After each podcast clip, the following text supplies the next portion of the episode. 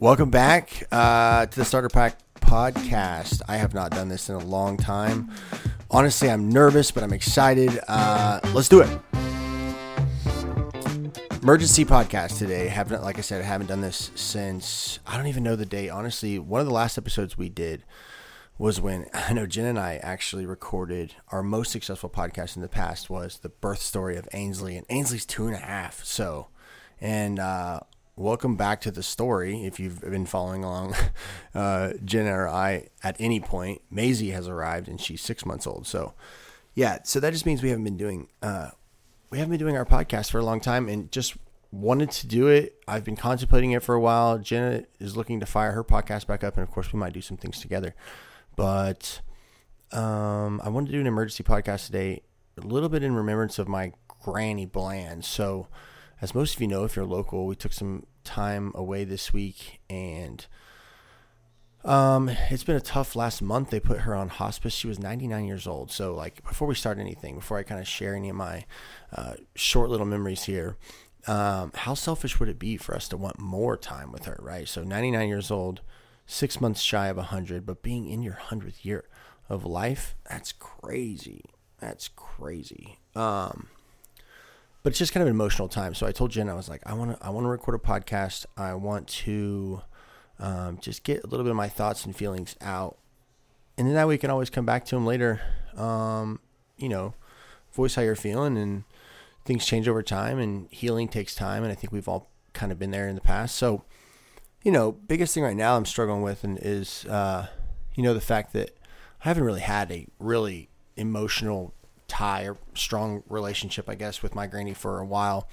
You know, so she died just recently, being 99 years old. I'm 32. Do the math. What does that make her? It makes her relatively elderly, even whenever I was a baby, right? So my relationship with my granny has always been very close, but it was closer in the first 15 years of my life than it has been the last 15 years. You know, in the last 15 years of your life, um, for me has changed. I moved away and then I came back and I finished college and then I got a girlfriend and got engaged and had babies and you know all this it's just it's crazy what's changed in the last even five years. Long story short your, your relationship with your grandparents changes over time. And if you do any sort of like moving away or you know distance and things like that and you don't spend time with them um, you know things can kind of i don't know just just change right? So um, a lot of my memories with my granny bland is from like my childhood not so much like my most recent life. So, you know, I'm not saying that I had like made my peace with it. I'm not saying that I was prepared for it. I wasn't, you know, I don't, I don't think I, I ever really thought much about, I think actually, to be completely honest, I probably put off thinking about it more so than anything. But, you know, just recently having to kind of open up that box again of like all those memories and things that, I haven't really thought about in a long time. You kind of make your peace over the years of, you know, we're going to see Granny Bland, you know, to make sure the girls know her. You know, Ainsley still like the last couple nights, even though we've, you know, it's been a few few days now since the services and whatnot, but still says, you know, things about Granny seeing Jesus and whatnot. So it's fresh. Um, but you know, it's changed to the point where like we, you know, all of our visits and things with them were more so I don't want to say even checking a box. That maybe sounds terrible, but reality is like we, we all do that a little bit. You know, we do things to check the box and make sure we're pushing things along and making sure we're staying connected and making sure because like as much as we're all as connected as we can be, um, you know, Granny Bland being 99, let's be real, like there's not a whole lot of connection um, there in reference to how it used to be. So yeah, opening up that box this week was tough. You know, having all those emotions and things fly, you know, fly right back into your life and you know it's on your mind now because we're having to go to and from, you know, and the visitation was one thing, but then the funerals, you know, is another. And a lot of memories are shared, and you know, you see people. And my, I come from a huge family, uh, a huge family. If you if you don't know, um, I am one of 198 grandkids. Okay, so my granny Bland had, I honestly can't even remember, nine kids, maybe eight eight kids, two step kids or something. I, I can't even remember to be honest. Um, but I'm one of 198 grandkids. Okay, so 38 grandkids, 101 great grandkids, and 59 great grandkids. So, uh, that's a massive amount of cousins. That's a massive family. So naturally, you can kind of understand that, like, as you move along in life and there's other families and things like that, and your granny gets older, that, like, it's harder to all stay connected. We're probably as disconnected now as we've ever been. And that's not a great thing. It's not a good thing at all. So, like, you have to put a, even a little more extra effort into staying connected with these people. But there was literally cousins that I, like, didn't even recognize. There was cousins that I hadn't seen in years. There was probably people there that I'd maybe never seen, but, like, I'd only seen in pictures. Um, I was able to connect with some of my cousins that are like in their 50s um, and in their 40s that like I hadn't ever connected to because I'm an adult now. And so like it was really special. It was really special, but it was really hard. Um, it was really hard just kind of hearing the stories. And of course, like my mind is rolling with all the good times I had with my Granny Bland. But um, yeah, really kind of tough week. They put her on hospice like a month ago honestly, like I don't know much about like hospice care, but I know that when they put people in hospice care, that like your time is limited, right? Like it's looked at as being like make them comfortable and they're in their home type of thing. She lasted like almost a month. Um, to be honest, like when we went out and saw her the first time they put her on hospice, I was like, I don't think she's going to make it to Thanksgiving. Like this is going to be terrible. And although Thanksgiving did not go the way we, we normally would do it as a family this year, she made it to Thanksgiving. And and she the day after Thanksgiving actually is is when she passed away. But um, she was a fighter.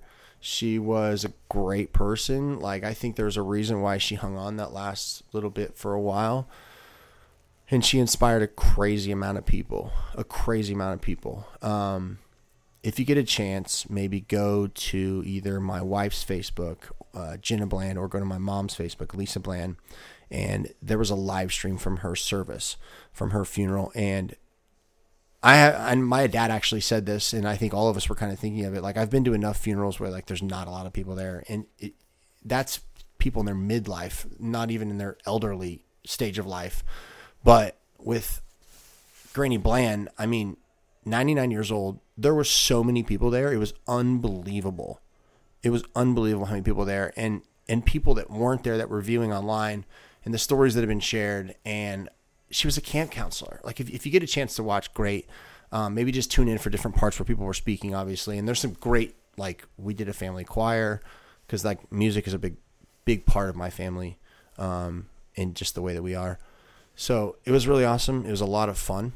Um, it was special, and but it's but it's difficult seeing those type of people or seeing family members and things like that. Because I told my wife I was like, there may be people here today over this week that we see that we may never see again. So I didn't go into it thinking like that, but you know, that's why I think we have to take every opportunity to kind of say our, highs and buys and hellos and how are yous and like generally start up that conversation because you never know where it can lead and what kind of connection it can kind of bloom into.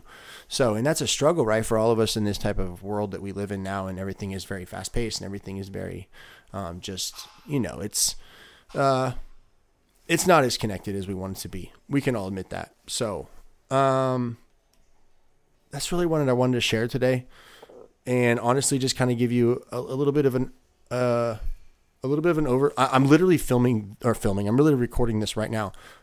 It's after hours. Um, it's after hours here at the Epoch Experience um, at the gym here in Pana, and I used to record my podcast in a home studio that we had at the house.